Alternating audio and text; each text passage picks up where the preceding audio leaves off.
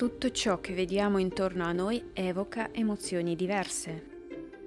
Ma abbiamo mai pensato al fatto che l'essere umano pensa proprio attraverso le immagini?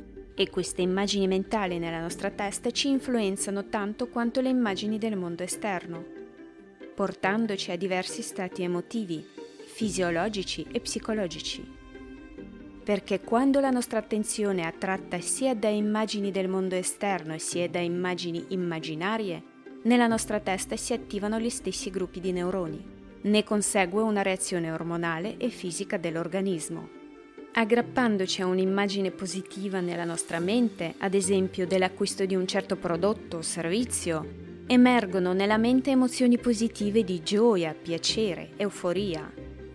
Nel cervello si osserva l'attivazione dei neuroni dell'area di ricompensa del sistema mesocortico limbico, la cosiddetta area del piacere e di conseguenza un aumento di alcuni neurotrasmettitori del piacere, dopamina e opiaci interni, endorfine e encefaline.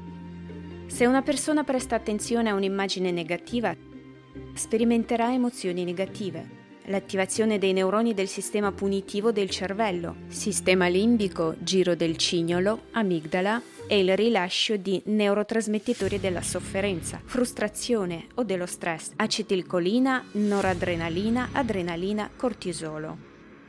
Gli ormoni prodotti dall'organismo sono farmaci naturali.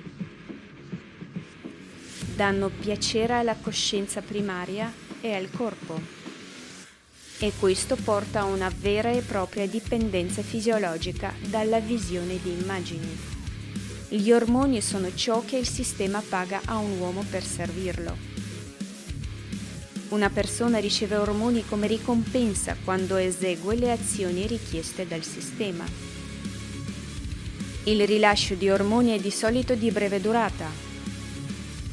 Tuttavia, la mente è progettata in modo tale da ricordare ogni sfogo o interesse che una persona ha suscitato in una particolare immagine nella sua mente.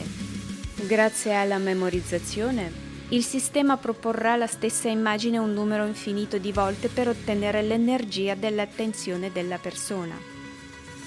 In questo sistema di codifica la mente lavora insieme al corpo e quindi a tutti i suoi istinti fondamentali. Paura della morte, sesso, cibo, desiderio di dominio. Le informazioni su qualsiasi stimolo sono codificate da una cellula nervosa sotto forma di frequenze di potenziale d'azione mediati su un breve periodo di tempo. In generale, cioè, il lavoro del cervello umano è il lavoro di un dispositivo di controllo delle informazioni, il cui linguaggio è la frequenza. Di conseguenza il riflesso dei processi consci e subconsci della psiche avviene a livello della frequenza di scarica dei neuroni. Cioè, quando un uomo è sicuro di essere lui ad innamorarsi, a mangiare, a fare sesso, ad avere paura della morte, a mostrare orgoglio, a volere potere, in quel momento nel suo cervello c'è solo la codifica e basta. E l'uomo stesso, in quanto personalità, è completamente distaccato dal controllo di questi processi e spreca la sua vita in vano.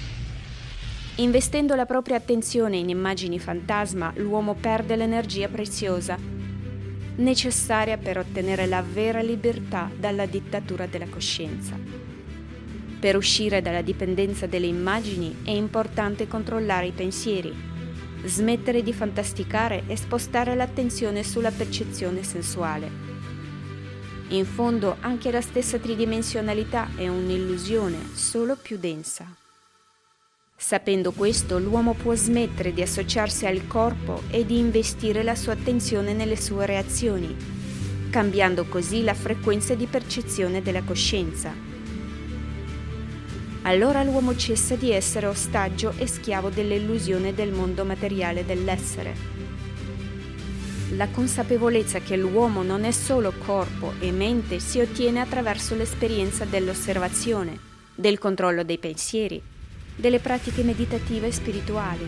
Allora si comincia a capire che si è una personalità e che in realtà è al di sopra dei banali programmi prescritti dall'inizio animale.